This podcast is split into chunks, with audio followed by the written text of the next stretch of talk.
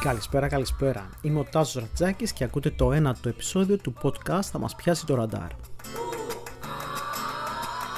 Σήμερα θα αναφερθούμε στα τεκτενόμενα της σύγκρουσης μεταξύ Ρωσίας και Ουκρανίας και θα αναλύσουμε το ρόλο των τεσσάρων που εμπλέκονται στη κρίση, δηλαδή του Πούτιν, του ΝΑΤΟ, της Αμερικής και της Ευρωπαϊκής Ένωσης.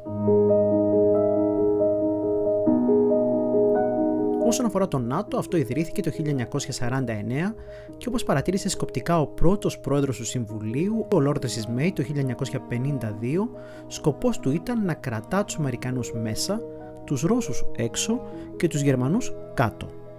Θα μπορούσαμε λοιπόν να πούμε ότι το ΝΑΤΟ δημιουργήθηκε ως απάντηση τότε στη στρατιωτική δύναμη της Ρωσίας. Αυτό φυσικά δεν το αγνοούσε η Ρωσία, αλλά κοιτούσε πάντοτε να υπάρχει μια ουδετερότητα μεταξύ των δύο. Ώσπου κάποια στιγμή το ΝΑΤΟ αποφάσισε να αλλάξει αυτή την ισορροπία και να δώσει το πράσινο φως ώστε να προσχωρήσουν στον οργανισμό κράτη τα οποία ήταν δίπλα ή συνόρευαν με τη Ρωσία. Ένα τέτοιο κράτος είναι και η Ουκρανία, όπως ήταν λογικό, η Ρωσία αντέδρασε και απέτσε να σταματήσει το ΝΑΤΟ να αναπτύσσεται προς τη μεριά της, καθώς αυτό μεταφραζόταν ως ευθεία απειλή προς την ίδια. Το ΝΑΤΟ δεν θέλησε να δεσμευτεί, αντιθέτως συνέχισε να ενθαρρύνει την Ουκρανία να προχωρήσει προς το βήμα της προσχώρησης και κάπως έτσι ξεκίνησαν όλα.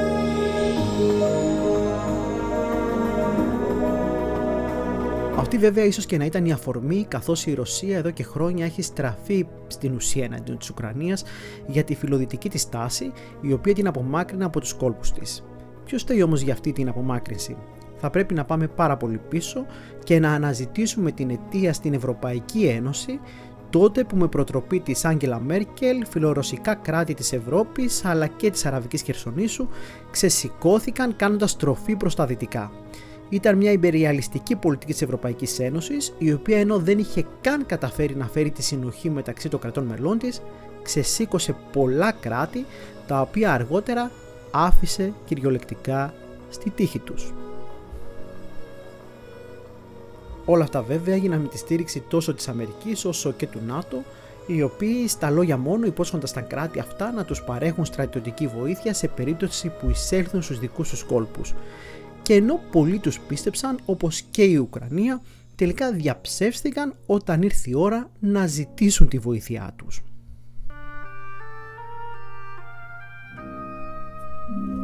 Από την άλλη ο Πούτιν είναι ένας πολιτικός ο οποίος έχει επιδείξει αρχικά πως είναι δύσκολος συνομιλητής και δεύτερον πως πάρα πολύ μεγάλη δυσκολία μπορεί κάποιος να καταλάβει τι έχει στο πίσω μέρος του μυαλού του. Ας μην ξεχνάμε πως από χαμηλό βαθμό στέλεχος της κυβέρνησης Γέλσιν κατάφερε να αναρριχηθεί στη θέση του Πρωθυπουργού ενώ δεν θα πρέπει να ξεχνάμε και το περιστατικό που όταν ο Γέλσιν τον πρότεινε για διάδοχό του, μετά την νίκη του, ο Πούτιν δεν το απάντησε καν στο τηλέφωνο που τον πήρε για να του συγχαρεί. Οπότε από έναν τέτοιον άνθρωπο δεν μπορείς να περιμένεις και πολλά. Ένας άνθρωπος που για να εκλεγεί χρησιμοποίησε γκαγκστερική γλώσσα και ακολούθησε τακτικές του υποκόσμου, σε ένα τέτοιον άνθρωπο πρέπει να μιλάς ως γκάγκστερ προς γκάγκστερ δεν μιλάς με τη γλώσσα της διπλωματίας. Η συγκεκριμένη σύγκρουση αναδεικνύει σαφώς και νικητή τον Ρώσο πρόεδρο, ενώ αποδεικνύει πως το ΝΑΤΟ είναι τελικά ένας οργανισμός τεχνοκρατών, ο οποίος δεν μπορεί να εξυπηρετήσει καν το σκοπό για τον οποίο δημιουργήθηκε. Θα μου πεις, αν παρεύει το ΝΑΤΟ, σίγουρα μιλάμε για την έναρξη του Τρίτου Παγκοσμίου Πολέμου. Θα συμφωνήσω, αλλά και αυτή η εικόνα της απάθειας απέναντι στην Ουκρανική κρίση είναι γεγονός που θα του στοιχήσει την ιστεροφημία του στο μέλλον. Όσον αφορά τον Biden δεν θα μπορούσαμε να παραλείψουμε να πούμε πως από την ώρα που εκλέχθηκε πρόεδρος των Αμερικανών όλος ο πλανήτης είναι σε αναταραχή. Από τη μία η αποχώρηση των Αμερικανικών στρατευμάτων από το Αφγανιστάν όπου βήθησαν τη χώρα στο απόλυτο χάος ενώ τώρα με τη μη στήριξη στην Ουκρανία αποδεικνύεται η ανικανότητά του να υπηρετήσει τον τίτλο του παγκόσμιου ηγέτη σε εισαγωγικά. Η Ευρωπαϊκή Ένωση και η Αμερική μιλάνε μόνο για κυρώσεις, κυρώσεις που δεν έχουν κανέναν αντίκτυπο και για τις οποίες η Ρωσία έχει ήδη προετοιμαστεί. Είναι σαν να το κάνω εικόνα, ο Πούτιν να ακούει για τις κυρώσεις που του επιβάλλουν και απλά να σκάει στα γέλια. πόσο μάλλον όταν έμαθε ότι η Ρωσία αποβάλλεται και από τον διαγωνισμό της Eurovision. Το μόνο πραγματικό θύμα αυτής της κρίσης είναι η Ουκρανία, η οποία πιστεύοντας τα παχιά λόγια των Δυτικών απομακρύνθηκε από το φυσικό της χώρο, ο οποίος ήταν αυτός δίπλα στη Ρωσία και τώρα μόνη της πορεύεται σε μια σύγκρουση που θα έχει καταστροφικές συνέπειες για την ίδια.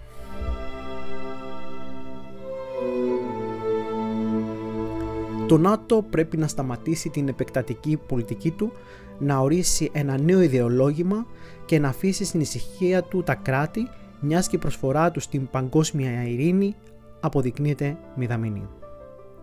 Η Ευρωπαϊκή Ένωση καλό είναι να επιτύχει πρώτα τη συνοχή μεταξύ των κρατών μελών της και μετά να στραφεί προς τα άλλα κράτη και τις άλλες πολιτικές.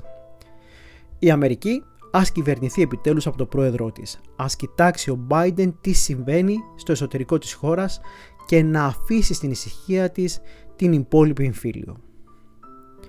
Όσον αφορά τον Πούτιν, ας πάρει τα στρατεύματά του και ας αποχωρήσει άμεσα από την Ουκρανία, γιατί διαφορετικά το όνομά του θα φιγουράρει στο μέλλον δίπλα σε αυτό του Χίτλερ. Και η Ουκρανία ας ελέγξει ποιος είναι ο φυσικός της χώρος και ας μείνει σε αυτόν.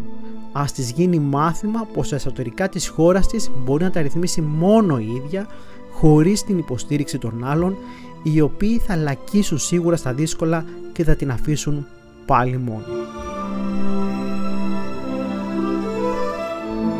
Θέλω να κλείσω με κάτι που είπε ο πρόεδρος της Τουρκίας, ο Ταγί Περντογάν και νομίζω ότι πρέπει να προβληματίσει και εμάς εδώ στην Ελλάδα.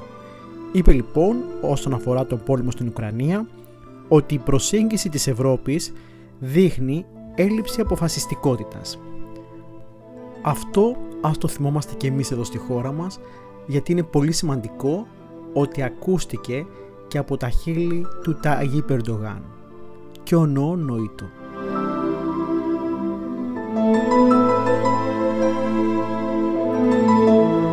Θα μεταφερθούμε τώρα στην Ελλάδα και συγκεκριμένα στη Σπάρτη εκεί όπου τραγική είναι η κατάσταση το κοινοκομείο της Σπάρτης όπου με εντολή του Υπουργού Προστασίας του Πολίτη του Τάκη Θεοδωρικάκου συνελήφθησαν ο αρμόδιος αντιδήμαρχος που ήταν υπεύθυνος για το κοινοκομείο καθώς και τρεις εργαζόμενοι εκεί.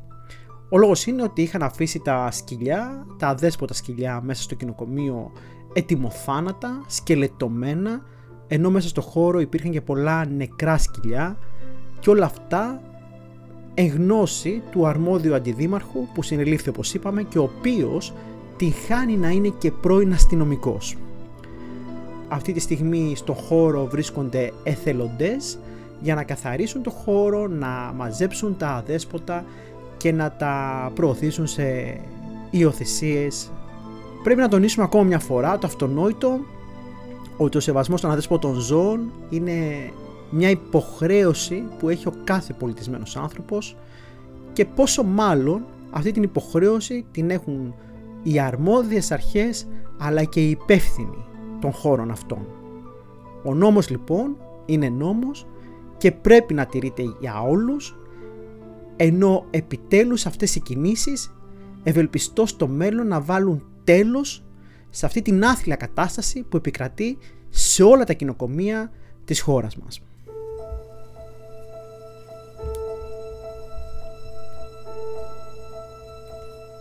Με επιτυχία ολοκληρώθηκε η διάσωση τριών ράμφοφαλενών όταν αυτές βγήκαν στα βαθύ νερά παραλία στην νοτιοδυτική πλευρά της Κέρκυρας. Ω αιτία φέρεται οι έρευνες σεισμογραφικών πλοίων που πραγματοποιούνται στην περιοχή και αποπροσανατολίζουν με τους ήχους τους τα υπέροχα αυτά θηλαστικά με αποτέλεσμα να κινδυνεύει άμεσα η ζωή τους. Σε μια δυσάρεστη είδηση τώρα πάλι από το βασίλειο των ζώων όπου θλιβερό τέλος είχε τελικά η ιστορία αγάπης των δύο κύκνων στην Καστοριά καθώς το θηλυκό που νοσηλευόταν τραυματισμένο με το τέρι του να μην φεύγει από κοντά του υπέκυψε στα τραύματά του. Το αρσενικό παρέμενε έξω από το κέντρο περίθαλψης ενώ όταν αυτό απομακρύνθηκε μετά το θάνατο του θηλυκού από το σημείο ξαναγύρισε έξω από το κτίριο για να βρίσκεται κοντά στο αγαπημένο του τέρι το θηλυκό είχε τραυματιστεί από αδέσποτα σκυλιά και τώρα που έχασε τη ζωή του οι υπεύθυνοι σκέφτονται να απομακρύνουν τον αρσενικό κύκνο πολλά χιλιόμετρα μακριά ευχόμενοι να μην γυρίσει και πάλι πίσω.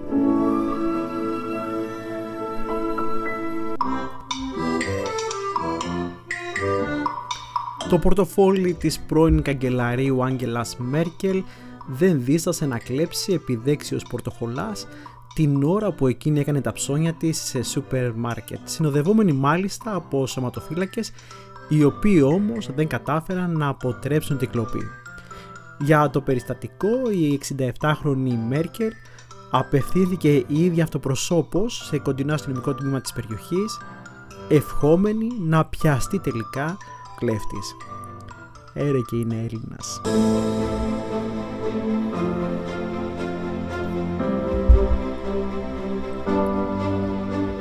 Περί πολιτισμού τώρα ο λόγος, στην Ελλάδα επεστράφηκαν 55 αρχαιολογικά ευρήματα υψηλής τέχνης με ιστορική και συμβολική αξία τα οποία προέρχονται από τη συλλογή Steinhardt και άλλα 8 έργα προϊστορικής εποχής από τη Θεσσαλία.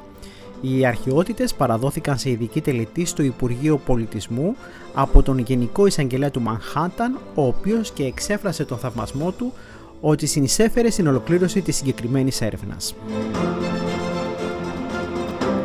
Στο Ντουμπάι άνοιξε τις πόρτες του το Μουσείο του Μέλλοντος, το οποίο χαρακτηρίζεται ως το πιο υψηλής τεχνολογίας και όμορφα αξιοθέατος στη χώρα.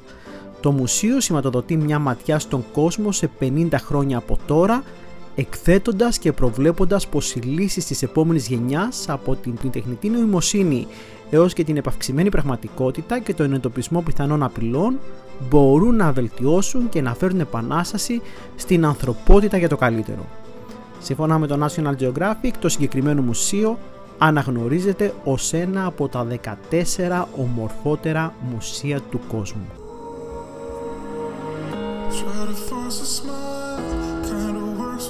Με την ευχή να τερματιστούν οι ένοπλες συγκρούσεις στο έδαφος της Ουκρανίας θα κλείσουμε το σημερινό μας podcast ανανεώνοντας το ραντεβού μας για την ερχόμενη εβδομάδα. Μέχρι τότε να είστε όλοι καλά απομακρύνετε δυσάρεστους ανθρώπους και σκέψεις από γύρω σας, βγείτε έξω, χαρείτε τον ήλιο, απολαύστε μια βόλτα μαζί με τους αγαπημένους σας ανθρώπους και χαμογελάστε στη ζωή, αντίθετα με όλα αυτά τα δυσάρεστα που συμβαίνουν στις ζωές μας. Να είστε όλοι καλά.